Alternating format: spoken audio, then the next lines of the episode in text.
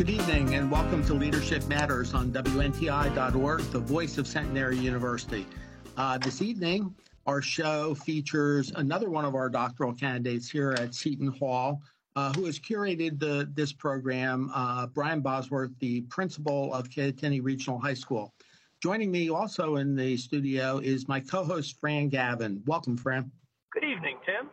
All right, Brian, without further ado, I'm going to turn it over to you to introduce our guest and to get the conversation rolling. Sure. Thanks, Dr. Fredericks. Um, we're fortunate to have uh, Brian Thomas with us uh, this evening. Brian um, grew up in, uh, in Sussex County. He went to Sparta High School, um, where he scored a thousand points and, and was a National Honor Society student and um, went on to, uh, to play basketball um, in college at the University of Rochester and uh, had a couple of setbacks there uh, medically that we'll talk about. And then, um, you know, for the past, uh, God, I don't know how many years, Brian's been coaching basketball in North Jersey. Um, but really, why why we're speaking with him tonight is he's he's parlayed that coaching into um, working with students in a lot of different areas. And we've been fortunate enough at Kittatinny to have Brian come in and work with uh, a lot, most of our grade levels over the past few years. And he's done a lot of uh, a lot of workshops with them, three day workshops, um, where he speaks to both our middle school and high school students on all the challenging things that they face day in and day out, whether it's peer pressure, communication, um, empathy, self awareness, you know, all the topics that we try to address, but um, don't necessarily have a lot of the the time to dive into those each and every day. Brian's helped us out with that, and um, it's been really effective. So, um, with that being said, Brian, welcome. Thanks so much for having me. I'm looking forward to this. Absolutely. And I touched on it a little bit, but I guess, you know, if you want to start off, um, just take us through a little bit of your, you know, your academic and athletic background and how that's how that's really evolved for you into, you know, doing what what you do and what we've done with you over the past few years. Yeah, absolutely. I, as you mentioned, I played basketball all growing up and and wanted to play in college and was fortunate enough to do so and I knew I wanted to stay involved with the game somehow, some way for the rest of my life. And it turned out I didn't really want to be a, a high school or a college coach because it didn't really allow me the freedom to do what I'm doing now, which is working with kids from all different areas all year round. And of course, the the interesting part is that you know now that I've been speaking at schools for a number of years, my mom is still surprised because I was a very I was I was a very shy kid growing up and couldn't stand public speaking or the thought of public speaking. And now, even to this day, when I tell my mom I was you know speaking in school today, she still is kind of uh, gasps and can't believe that I've been able to do that. So, but it's it's similar and parallel to the to the coaching that I do on the court, albeit in a bit of a different environment. But you know, kids are kids, and um, I really enjoy both aspects of uh, of what I'm doing nowadays. Excellent. Um, yeah. So I, I and I think so. Let's start with you know athletically. I guess some of the things that you went through, and I, and I touched on it in the intro, but um, you know. I, so take us through some of the challenges that you faced when you, you know, moved on from Sparta to, to Rochester, and obviously, you know, uh, playing basketball was the fun part, but some of the things that happened on the court that um, that you know allowed you to evolve a little bit there. Yeah, there's quite a few, and and so I went to the University of Rochester, and primarily because you know, number one, obviously it was a it's a very good school and still is. But my you know my thing was I wanted to play basketball and I wanted to be able to come in and start right away, and they told me that I was going to be able to do that. And of course, the, the great education was a bonus on top of that. So I did have a really nice freshman year where I started every single game as a freshman. We had a good, successful season. But a typical college kid, I was I was very emotional, you know, first year away from home. And as much as I was enjoying the basketball part of it, I wasn't, I was having a bit of a challenging time acclimating to everything overall. My head coach was um, a well-renowned coach. But if you got if you if you remember back in the day, of course, Bobby Knight, he was a bit of a Bobby Knight disciple. So what that means is he was, um, let's just say, not exactly a father figure type of coach. If you made a mistake, you were going to know about it, and you were going to know about it in very uncertain terms. And I wasn't really used to that kind of coaching, so it it tended to wear on all of us as um, as players. And as the season went on, it became a little bit more of a drag, to be honest with you. I, I, felt like I was starting to kind of lose my love for the game. So what I ended up doing was I ended up transferring after my freshman year. And the first semester of my sophomore year, I ended up at Johns Hopkins down in Baltimore. And, you know, it was a bit of a change of scenery for me. And I was enjoying it for the first, you know, month or so. And I remember it, I remember the date. It was September the 29th. We're playing pickup basketball at the gym. And I come down on a fast break and I land and I feel something kind of tweak in my knee and it felt a little bit awkward. And I limp over to the training room. And I've never had any knee issues whatsoever. And I realized that um, he knew right away that I'd torn my ACL. So, you know, I'm I'm three and a half weeks into my new environment, my new school. Next thing you know, I'm laid up, you know, with the prospect of having a surgery that's going to have rehab and physical therapy that's going to last for nine months adding insult to injury, I'm at the I'm on I'm living in this apartment that's on the fourth floor with no elevator. So I'm getting up and down every single day on these on with crutches on these stairs. I'm kind of isolated, you know, doing my rehab and up on this fourth floor. And I, I that's when I kind of had a lot of time to think, Brian, where it was like, all right, did I really make the right choice here? I realized that I was kind of missing some of my friends back at Rochester and um, I, I started to think to myself, well, I guess I could go back, but at the same time, that would look really, really silly and like I'm an emotional basket case, and people would be like, "What, what is this idiot doing, going back and forth and back and forth?" And so I finally realized I didn't really care any longer what people thought because I, I had come to the realization that I probably had made a mistake by leaving. So my second semester I was a sophomore year. I was back at Rochester, and I had to swallow a lot of my pride, and um, you know, I had to look people in the face that I had left beforehand, and it was a bit of adjustment period coming back. But I ended up doing all my rehab and stuff there, and and came back and and had to acclimate myself back into the next um, basketball season, which was fine. And then January 4th of my senior year, in the middle of a game, I went backdoor on a cut and I was going up for a layup and I came down and I felt a snap and it turns out that my other ACL tore.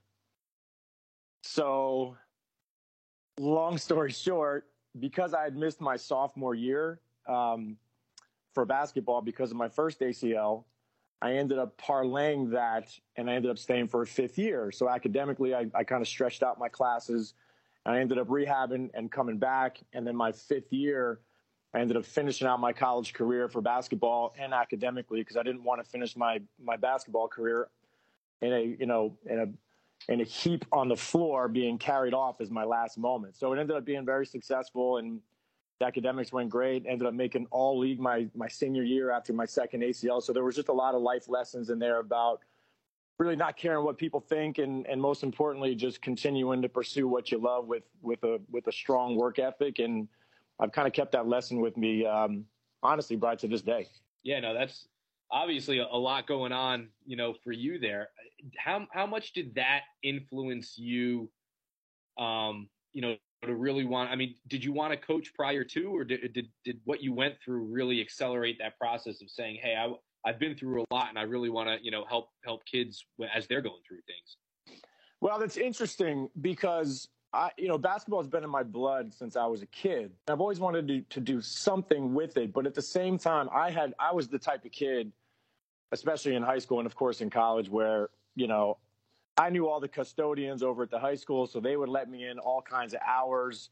You know, I would prop the door open, so like I would I would in summertime I'd work a job until 10, 11, 12 o'clock at night to make some extra money. And then I would, I had the door propped open. And I think the statute of limitations had passed at this point. So I think I'll be okay.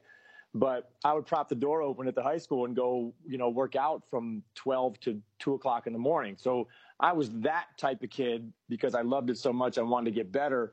And I did that every day. You know, I never took any days off, whether it was the weight room or whether it was on court skill stuff. So by the time I was finished with college, I ended up going to um, to Montclair State, and I was a grad assistant there.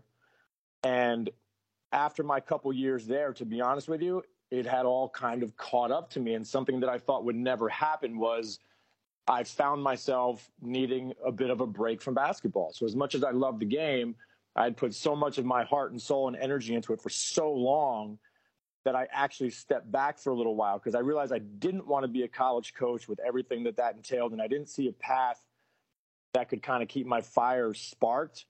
So I was out of the game. You know, I was still doing a little bit of stuff here and there.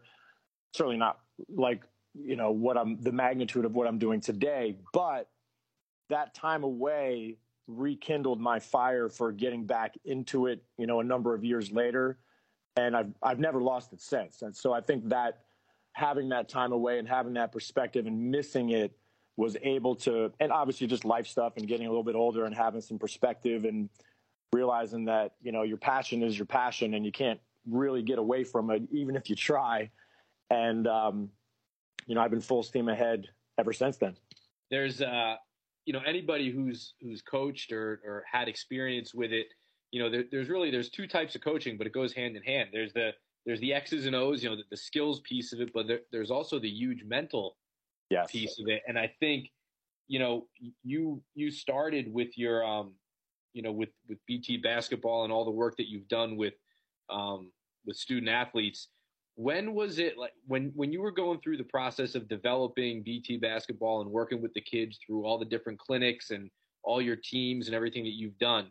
Um, was there ever a point like did you get into it with the X's and O's part and the and the the mental part evolved from that, or was it always a combination of both? Like, was there that moment that you said to yourself, "Whoa, there's a need for, you know, looking at it work"? Yeah, I mean, there's um, it was always kind of a little bit of both for me because obviously the mental and emotional side of the game, especially. So I'll take you back to college. So especially when I was in college, that after that first ACL so it would have been, I guess, my junior years when I would have come back after that. That year was a real struggle for me because coming off an ACL, you know, it's an, at the time it was a nine month rehab, and then trying to acclimate myself back into the team.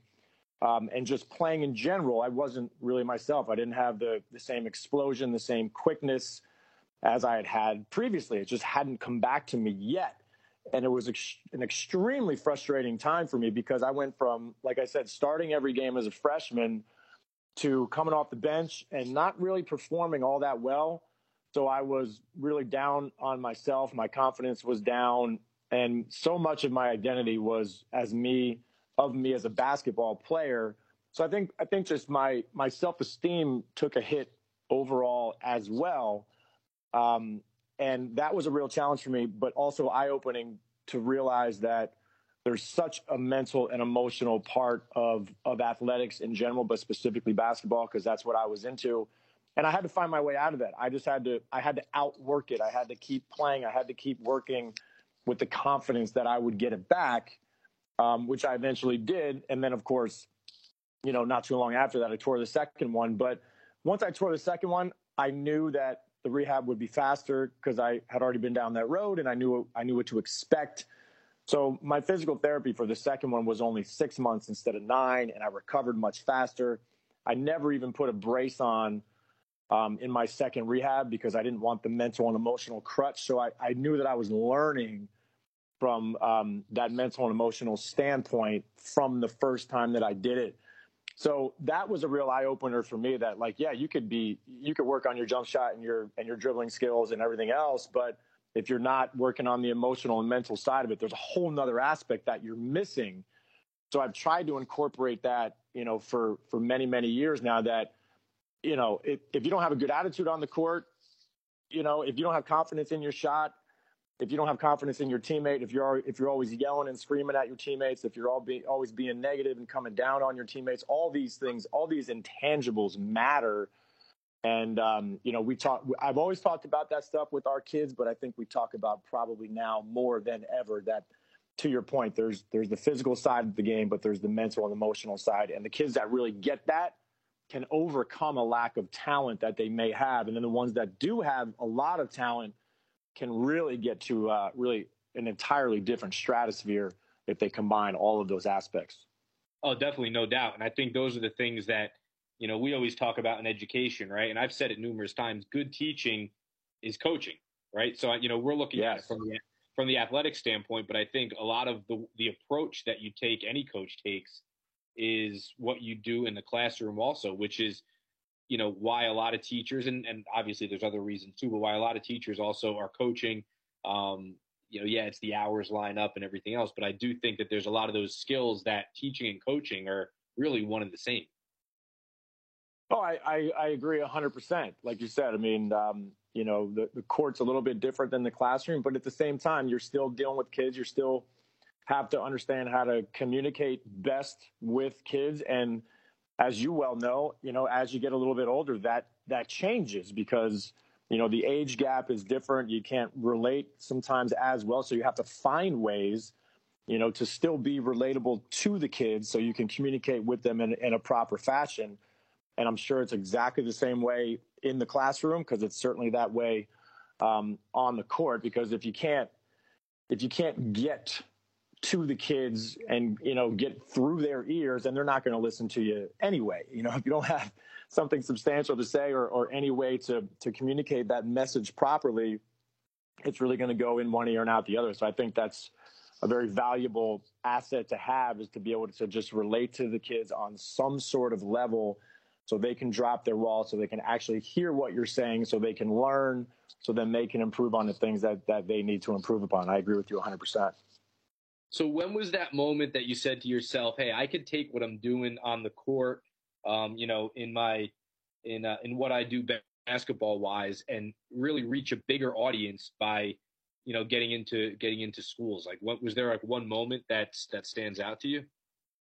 I don't think there was necessarily one moment. I think it was just an accumulation of of the perspective of all of this coaching and and and like you're saying, how can I how can I actually reach more people that are not at so so looking at it through almost like a pinhole is I have these kids, but these are strictly basketball players. But of course, there's many many other kids out there that I will never be able to reach because they don't play basketball. So how do we get to all these other kids that are not even athletes in general? And it started, you know, that, that's where it really stemmed from. And of course, you know, you get into the schools and you got, you know, kids of all walks of life, athletes, non-athletes, musicians, not non-musicians, actors. I mean, literally everything. And that was a way where it was, okay, well, it's the same basic type of message, but now we can even delve a little bit deeper into some extra intangibles and, you know, if we can get in front of all the kids instead of just the basketball players or just the athletes or whatever the case may be. And now you can reach kids on a much larger scale. And, and that's really, that's, that's really been the goal ever since. Definitely. No. And I think we've seen that, um, you know, obviously here at Kittatinny with you, um, you know, as you've been here, we've seen the message get across to, uh, all, all types of students. You know, it hasn't just been athletes. In fact, we've had so many conversations conversations with um, you know, with students like you said who have been in the theater or the plays, and you know, and and it's made an impact with them as well. Well, oh yeah. Uh, well, you know, let, us let, inter- interrupt for a second. This is a great opportunity to take a quick break. Uh, we can get right back to what we're talking about. Uh, you're listening to Leadership Matters on WNTI.org, the voice of Centenary University. And welcome back to Leadership Matters on WNTI.org, the voice of Centenary University. Here in the studio with my co-host Fran Gavin, I'm Tim Fredericks, and uh, our doctoral student curating the show this evening is Brian Bosworth, uh, the principal of Kittatinny High School, and his very special guest, uh, uh, Brian Thomas. So, Brian, or both Brian's, we'll turn it back over to you. Sure, thanks, Tim. Um, I think you know what we were talking about was really that transition into schools, and I know a lot of the conversation so far is, um, you know, talked about basketball, but I think that's a good lead into um, the bigger audience that we've tried to address here at Kittatinny because, again, Brian's worked with um, entire grades. So it's not just a select group, it's really um, across all grades. And the feedback from all of the students has been so positive. So, Brian, I think in looking at it, you know, when you first came in here, um, and we were really in the infancy stages of developing these types of programs. What were some of the things that you were looking to you know accomplish and how did how did these three day workshops how did you develop them? Like how did they come to come to fruition? Well truthfully it was it's it started by it did stem from some basketball stuff and just thinking about how i coach in general and what principles um, can be related not just to basketball players but you know to to the youth to kids across the board And you know, and you and I had spoken about this is even back in the summer when we were getting ready to to go into the school for this fall. Is okay. Well, it's kind of it's kind of keeping your eye on what's happening here and now because obviously so much has changed in the last handful of years, and it's the things that we talked about truthfully pre-COVID are, are a little bit different than we talk about now because the kids went through so much change and went through so many different things that they nor we had experienced. So, you know, we've been able to add some things to the program that were not there previously, just based on need of the kids.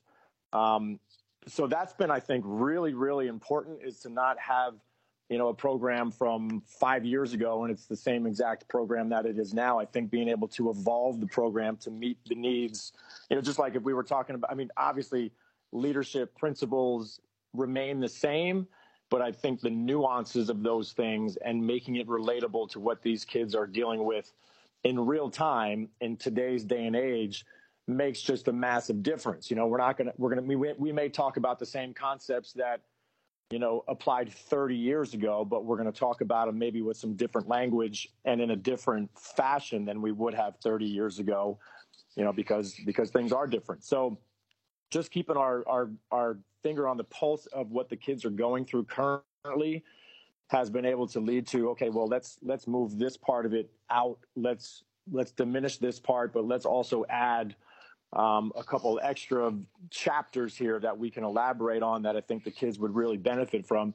And truthfully, when I'm when I'm speaking to the kids, and I'll even ask sometimes when I'm at my my practices, I'll run it by the kids because it's one thing for you know you and I from our perspective to say the kids need X, Y, and Z, but it's another thing to present it to the actual kids and say, hey, you know, is this something that you think would be worth talking about? Would this resonate with you? And some and, and, sometimes they say, yeah, this would be good, but maybe not so much this there. So it's a combination of of speaking to someone like yourself who has a, a big picture view and then and then literally sometimes asking the kids, hey, is this something you want to you'd be interested in talking about or learning about or you know elaborating on? So I think that combination of all those things leads to you know the the, the pro- program that we're we're currently working with, and I'm sure it will continue to evolve from here. Sure. And just for some background, so we typically have um, Brian come and speak to our phys ed classes, and sometimes we'll merge them so the groups can be anywhere from 15 students to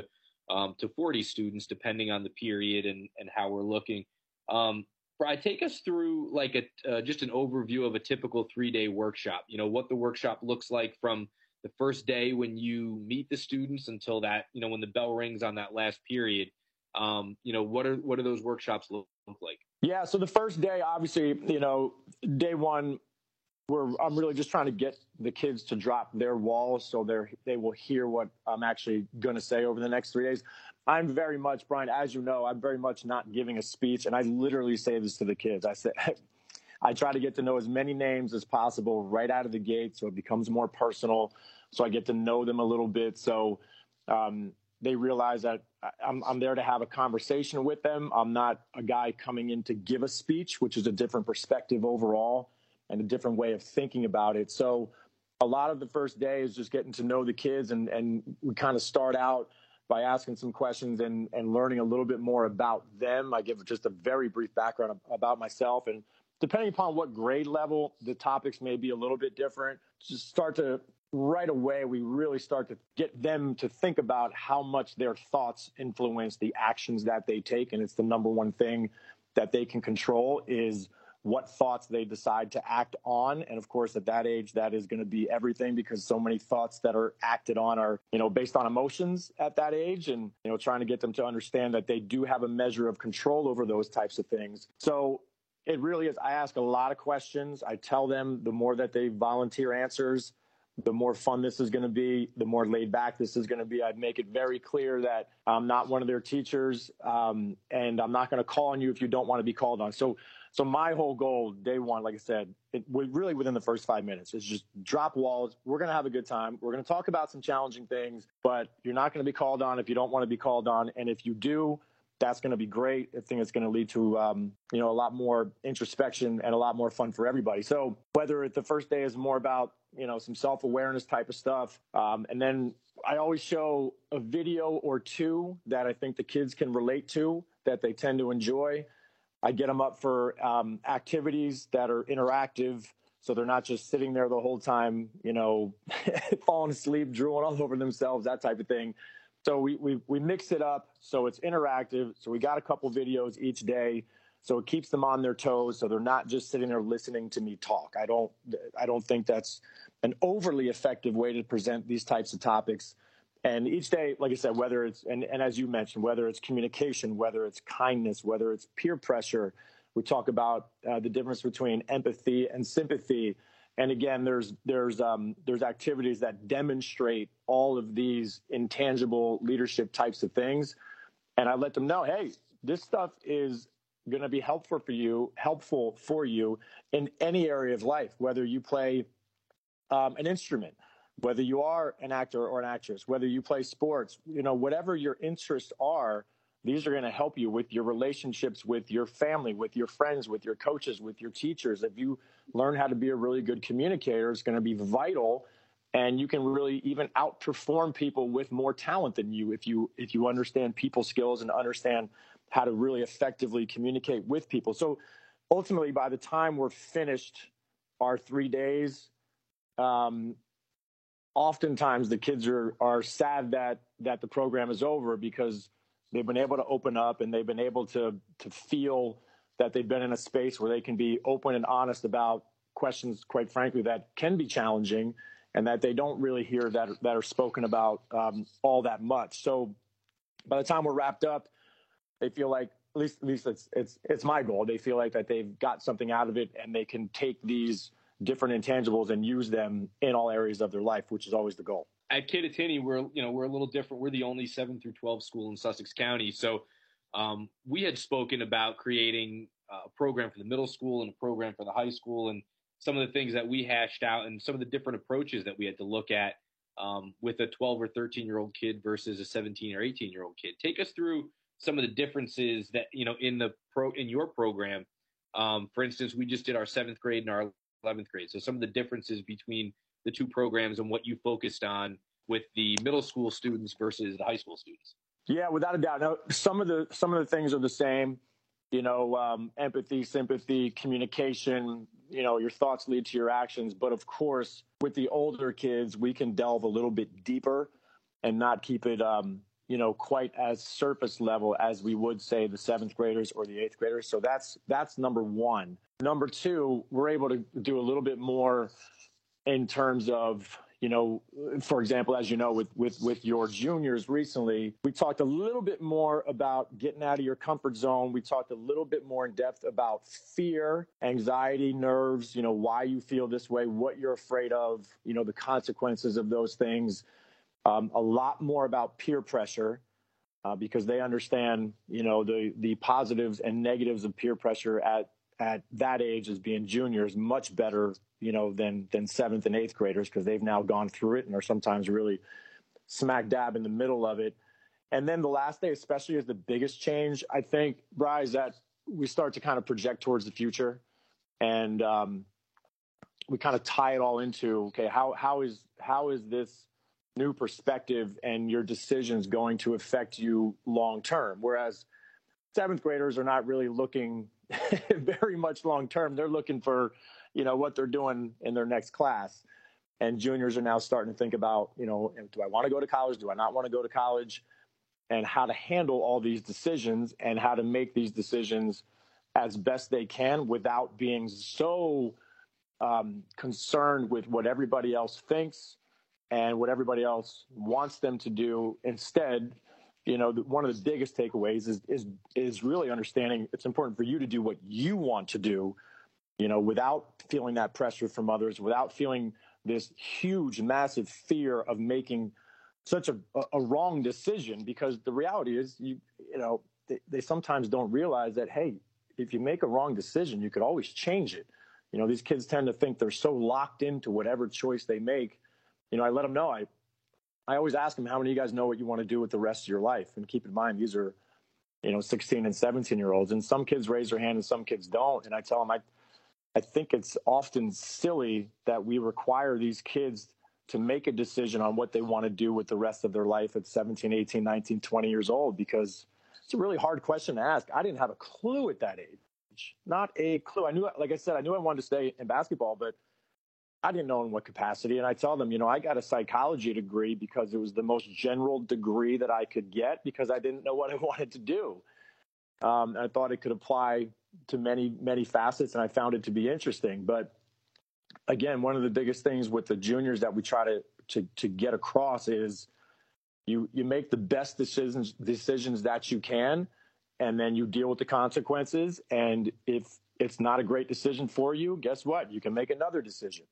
You know, this is not the final, you know, end of the game. This this this is going to be a long game that you're not going to you're not going to live or play perfectly and hopefully you can learn from your mistakes and that's how you you learn to succeed and go from there. One of the topics that we've always talked about and I think anytime you talk to students or people when they're talking about high school students um, one of the topics that's really changed over the last oh god i mean even over a decade has been communication and um, that's exist for so many different reasons, whether it's cell phones, whether it's social media. Um, you know, we see it day in and day out. Kids are walking around the halls, you know, with their heads down and on their cell phones and, um, you know, ear pods in and the whole thing. Uh, and then exacerbated by the pandemic.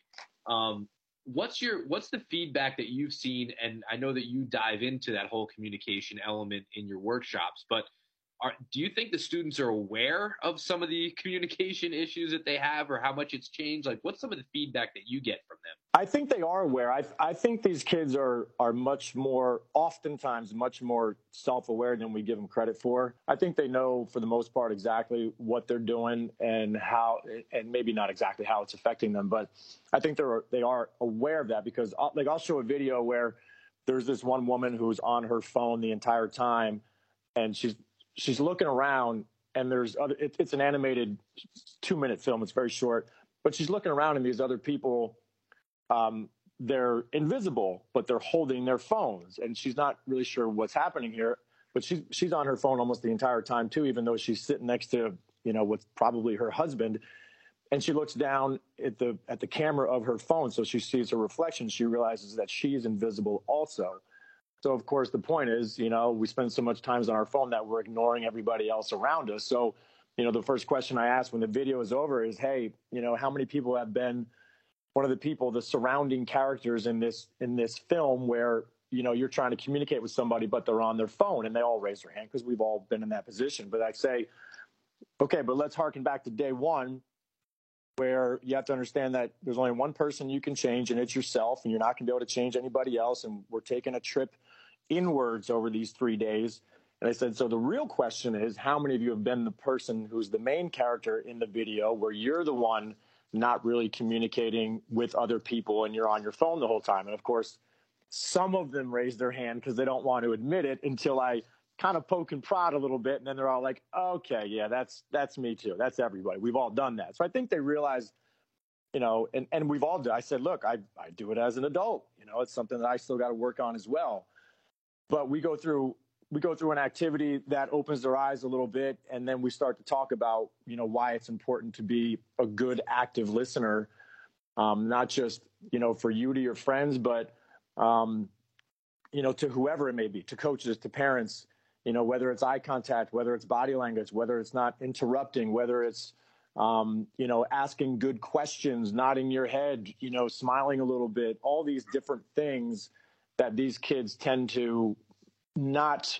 always remember because they're spent so much time you know staring into their phone and then they're all you know they all realize yeah, yeah that makes that makes sense. You always get a lot of head nods and always get a lot of you know especially when i tell them again you know you're you're in if you're in a job interview and you pick up a phone call in the middle of that job interview or you're always staring off into the distance or if you're slouched over and you got your arms folded i mean these are all signals that you're probably not that interested in being there and you're probably not going to get that job. So, you know, when you put it like that, they tend to open their eyes a little bit and I say, okay, but when your best friend is going through some stuff and really needs a friend and you're constantly on your phone and not paying attention, you're kind of telling your best friend that you don't really care about their issues. So I kind of try to do my best to break it down from a, a, a larger perspective, but also a bit more of a micro, you know, one-on-one perspective as well. And, you know, you kind of hope they take to that. I always find it interesting too when you're setting up the workshops, and you know most of the students tend to come in in their little groups or their cliques, and typically yeah. by midway through, you know, with some of the activities you're doing, you're watching the students communicate with kids that they may have never communicated with before. You know, I, and I don't know if you've seen that also. Yeah, there's no question. And there's actually, when I have the time for it, the third day, I talk about getting out of your comfort zone. And as we wrap up within the last five minutes, I have them do an activity. I say, look, I need you guys to stand up for me and I need you to find something, find somebody that you don't really know or have never met. And I just simply want you to go and introduce yourself to that person. And some of them like cringe right away, you know, because that's that's so horrifying to think about. And then when they do it, they realize, hey, that wasn't that bad. I overcame a small fear of mine. And, um, you know, maybe, who knows, maybe you made a new friend, but you realize that it wasn't the hardest thing in the world. You're still breathing, you're still alive, everything's okay. And getting out of your comfort zone leads to a lot of really great things. So, yeah, it, it's pretty amazing to see that as the three days um, really go on. And especially because in a lot of cases, they wouldn't you know, if they're on their phones all the time, they're not even thinking about engaging with some of those other students. Oh, not at all, not at all, and, until until they're forced to, and then they realize exactly. that we have a lot more in common than maybe we thought, and then it gets maybe it gets easier the next day in the hallway to give a, a head nod or a wave, you know. So hopefully it helps them big picture wise. Oh, no doubt, and I think you see that, you know, especially as the students leave on that third day, I think we, you do see some of those walls that have been broken down in, the, in those cases. This has been a very fascinating conversation so far. It's a good opportunity to take a break. You're listening to Leadership Matters on WNTI.org, the voice of Centenary University. And welcome back to Leadership Matters on WNTI.org, the voice of Centenary University. Uh, together with my co-host in studio this evening, Fran Gavin, uh, we welcome Brian Bosworth, principal at Kittatinny Regional High School, along with his very special guest, Brian Thomas. And I will just throw it right back to the Brians uh, to continue the conversation. Thanks, Dr. Fredericks. Um, yeah, so when we were talking, you know, one of the nice things that has been in working with Brian, I think, is that um, we've had we had a relationship prior to the pandemic. And Brian, I know, you know, we obviously had some of the workshops um, in place a few years ago, and I think you have a unique perspective because obviously through the pandemic, a lot of what took place, you know, not only with learning loss, but also um, the big buzzword was SEL, right? Social emotional learning and um, everything that we are looking at with to try to help the students um, overcome the challenges that they face now and the challenges that they had, you know, during the during the pandemic of being home, being isolated, not being in school, not being with their friends. Um, you have the unique perspective because you were running SEL workshops prior to the pandemic and then post pandemic. Um, what are some of the things that you've seen, you know, with the students? Have you seen a lot of change? Have you seen a different need? What like, what did the pandemic do uh, in terms of things that you feel that you have to address? I think the biggest one, Brian, is is what we just talked about. Is simply communication because these kids spent so much time at home um, you know, learning on their phone or on their laptop away from from other kids and just not having that social aspect of their lives. You know, it was taken away for a, you know a pretty a pretty substantial chunk of time, especially when you consider you know the time period in some of these kids' lives. But I will tell you this: I've been amazed at um, the resiliency and the bounce back because I, I think I've I think I probably noticed it more last winter as uh, things were still a little bit not totally back to normal and maybe into the spring. But especially being with your kids this fall, I didn't even think about it. The socialization seemed to be back on track. The communication, as we talked about, you know, outside of, you know, um, aspects that, that we just discussed, I think they really found a way to bounce back and, and to, to get back to what seems to me much more normal times. I mean, they're able to interact with each other more. They're they're able to, you know, obviously their sports are back, their extracurricular activities are back. So I've I've just been impressed overall with how these kids now are back to seemingly just being kids. I mean, they have their their own stuff to deal with, but it seems to be that it's simply stuff that kids deal with as opposed to you know, it still seems to be a hangover, you know, from all the stuff that when they were home. And I'm sure there's still a lot of that, but simply from my perspective, um, there's, and I'll tell you how I know this. When we first came back after COVID, there was a little bit more, I don't want to. I think babysitting is a is a strong word, but at the same time, you know, there was a little bit more getting kids to pay attention type stuff instead of actually, you know, being able to deliver the content smoothly. Whereas this fall, I think there's been a lot less of that because they're they're used to being back in school and they're and they're they're used to that kind of classroom setting. And I think, to be honest with you, they're maybe a little bit more ready to hear the message of some of the things that we're talking about, um, which I think has has has resonated and helped as well. Oh, no doubt. And I think you know every time that we look at it, you always see. Um, you know, you, you never know when you're making an impact, but I think there there have been a couple of instances that we've seen over the over the last few weeks where you know, you do have those success stories. You know, obviously there was one student that came up to you and, you know, was able to open up to you, and then we were able to talk to that student and really engage with that student. Right. Can you give us some some examples of some other success stories or just conversations that you've had with kids, um, either during the workshops or after the workshops, that have been like those those aha moments or those you know light bulb moments? Yeah, it's you're right. You never know what kind of impact you're making. I mean, you do your best and you hope that the message is getting through. Some kids, it's really obvious. They're they're engaged. They're shaking their head. They're raising their hand. They're volunteering. They're giving really deep, insightful answers. Even like seventh and eighth graders, who you think never give deep and insightful answers, next thing you know, they're doing the same thing, and um, you realize that okay, the message is getting through. And then there's some kids that do have their arms folded and are slouched and have their hoodie on or have a hat on and it looks like they're not interested at all. And then you'll have one of those kids that'll come up to you after the three days and he'll say something about, you know, what he or she got out of it. And you'll just be blown away. And because I'm thinking to myself, I didn't think you were paying attention the entire time. I didn't think you heard a word that I said. So you never really know, but it often does happen where you'll have a kid come up to you afterwards and say, you know, I know it seemed like I wasn't really all that into this, but this part of this, you really spoke to me. And it's something that I think, you know, helped me out quite a bit. And then you realize, okay, well, it's not my job to figure out, or it's not my job to, um, you know, figure out exactly who's going to hear what message. It's my job to deliver the message. And, you know, like some kids, when we go through empathy, they may totally tune out but there's other kids that that may be the number one thing that they're listening to. Whereas another kid may, when we talk about peer pressure, that may be the number one thing that they're listening to, and then maybe another kid tunes out a little bit. So you don't know at all, and sometimes you won't ever know. But it's getting those even a message afterwards, um, or like you said, a kid coming up to you afterwards and explaining, "Hey, I'm going through this at home, and and what you talked about with this particular topic." you know, really, really struck a nerve with me, and I'm going to try it. And um, the the best part though is when I tell people, when I tell the the students, hey, this is our last day, and a lot of them will will let out a, a bit of a groan. So I'm like, all right, that's good. So you want me to come back? you know, it's not like they're saying they're they're they're clapping and like, all right, this is the last day. Get this guy out of here. I want to go back to class. So that's always a good feeling when they're sad that our time is over, and that's that's the biggest thing because if they're enjoying our time that we're having together, that means that they're engaged and they're listening to what you're saying, even though sometimes it may it may not seem that way. Have, have there been any? Have there been? Any, oh, I'm sorry. Good.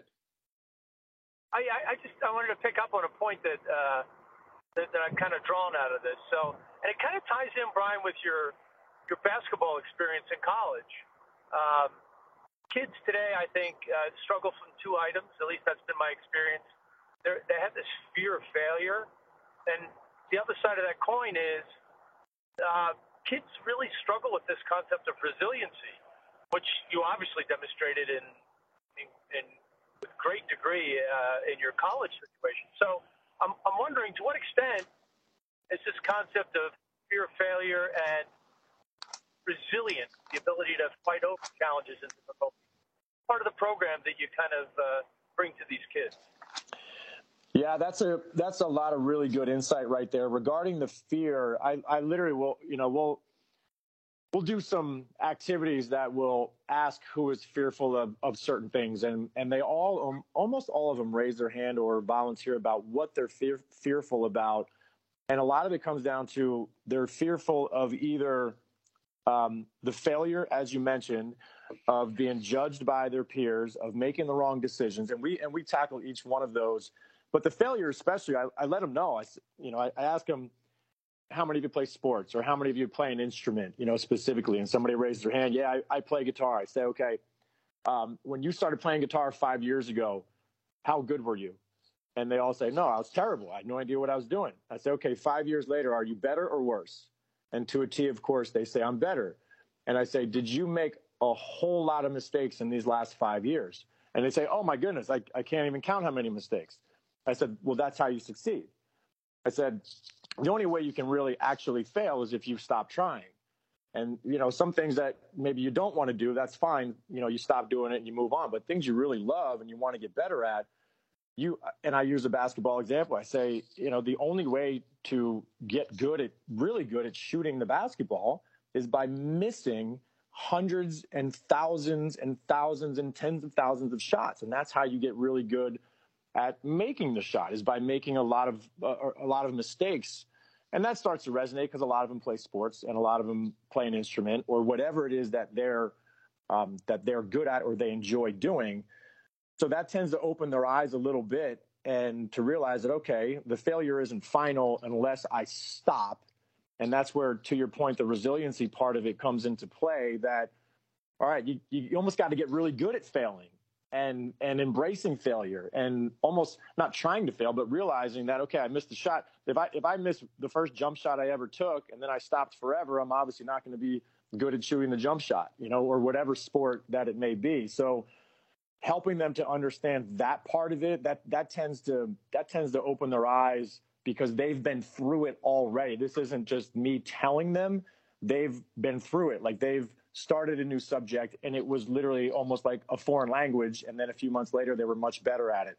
The instrument, they're much better at it. You know, we had a, a, an example recently of horseback riding, you know, and they were terrible to start and then they're much better at it. So it applies across really every avenue. And at that age, even seventh graders, they've, they've already done enough where they have personal experience of where they started out and they weren't good and then they failed and then they got better. But they tend to forget that they got better because of their failures. And and once they look back at it they start to realize it. Um, so hopefully they can they can embrace it and look at it from a totally different perspective moving forward. Right have there been any big surprises? Like as you go through this is there anything that jumps out at you of things that either caught you off guard or um, you know was not what you were expecting as as you were delivering some of these workshops um, nothing crazy. I mean, every now and then you'll get some kids that that just they they tend to want to be, um, you know, a bit of. You can always kind of point out the class clowns, and they and you know we all kind of know why they're doing that from from the top down.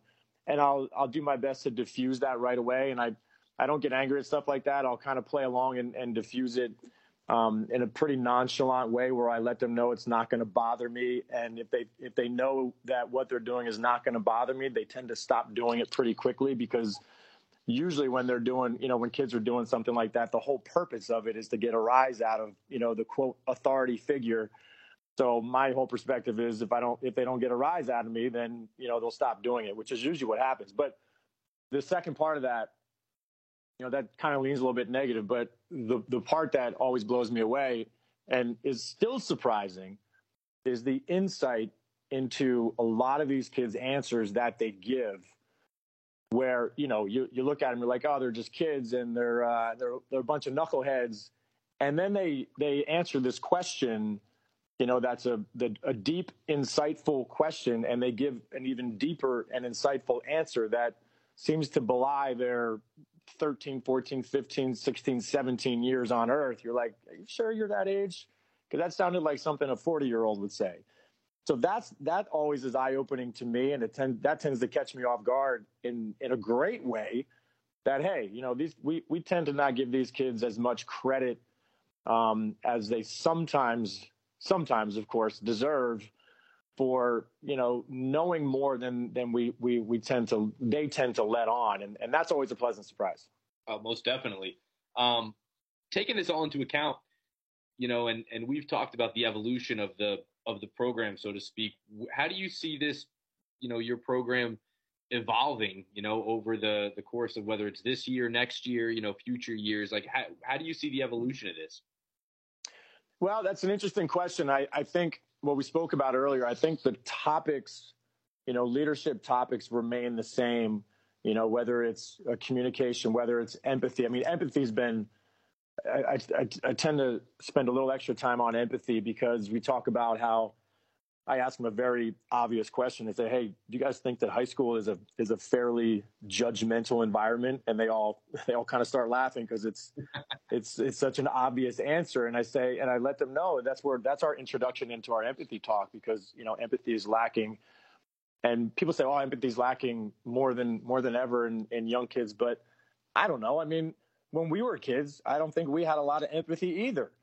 I true. think it's I think it just tends to be the age you know, I don't think social media helps all that much for sure, but not everything is social media's fault, although it is to blame for a fair amount of things. But, but anyway, I, I think a lot of these things will always be in vogue. Some of the things that we talked about, but it's a matter of, okay, you know, what, what, what, what is happening in the world today? What is happening with these kids that needs to be talked about a little bit more?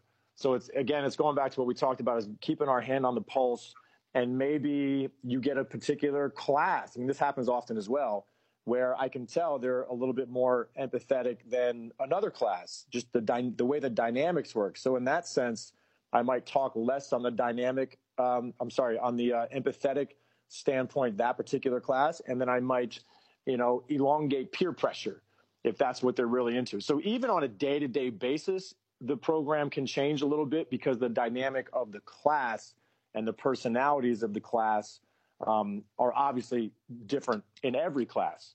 So I, I, I think that's the biggest thing is keeping an eye on the more micro standpoint of it, not sticking to, okay, I got to get through X, Y, Z today, and then Wednesday, and then Thursday, and it's all got to get done and finished. I try to be um, a little more, a little more lenient in the sense that I, I, I'll even skip a topic if this topic is really pressing some buttons with these kids. I'll go as long as it, as I feel it, it needs to until that topic is exhausted and going from there. So I, I think it's more on a small picture scale as opposed to you know having massive changes on a large picture scale. So I know we have uh, about two minutes left, but I wanted to bring this full circle um, as we wrap up. How has working in the schools um, changed, if it has, your coaching? Great question. And I think the first word that, that came to mind for me was one of the topics we talk about is empathy, is doing my best to put myself in their shoes as hard as it is as I get older. But when they come to practice, realizing that maybe this kid had a rough day at school. Maybe that's why he's moping. Maybe that's why his attitude is down. Maybe that's why he doesn't seem like he's trying as hard. So trying to understand or, or trying to communicate with that kid and let them know I'm here for you. And if there's anything that I can do to help, and instead of just getting on that kid because he's not performing well, maybe taking him aside and, and finding out what the reasoning is as far as why he's acting different or why he's not performing as well or why his behavior has changed a little bit. So I think it's, I think that would be the biggest thing is realizing that these kids at that age, man, you got a lot going on inside. There's so many emotions flying around. There's so much of everything flying around, and it's very confusing time. And I, I try to do my best, and it's not easy of understanding that, um, you know, their life is a lot more than than just the, the couple hours of basketball practice, and um, letting them know that hey, it's more than basketball, and if you need to talk, I'm here. Oh, absolutely. And I think, like you said, you know, it, in working with them, I think you probably it's probably a two way street, right? You see at both ends the the coaching part and working with the students on the court um, formulates a little bit of what goes on in the workshops, and then vice versa. Oh yeah, for sure. There's no doubt. I can take some some aspects of the class and, and move it over to the court, and then take some aspects of the court and move it over to the class pretty seamlessly. Because like as you mentioned at the top, the teaching and the coaching very very similar, and I'm I'm fortunate to be in both positions at the moment. Yeah, no, that's great. So, so you know, bottom line is you love it, right? You love working with the kids. I love it. I yeah. love it. It's a huge passion of mine that I hope I can continue for many years to come.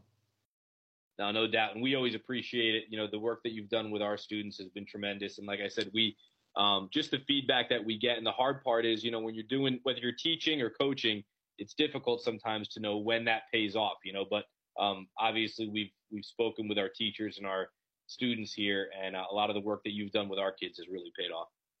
Awesome. Thank you so much. And I always appreciate the opportunity to speak to your kids. It's uh, it, it, means a whole lot to me, that's for sure. Well, this has been a fascinating conversation that Brian Bosworth you've brought to us with our special guest, Brian Thomas. Um, and uh, we appreciate the uh, insights that uh, Brian you brought to us, both Brian's. And my, uh, uh, on behalf of my co-host Tim Fredericks, this is Fran Gavin. You've been listening to Leadership Matters on NT, uh, WNTI.org, the voice of Centenary University.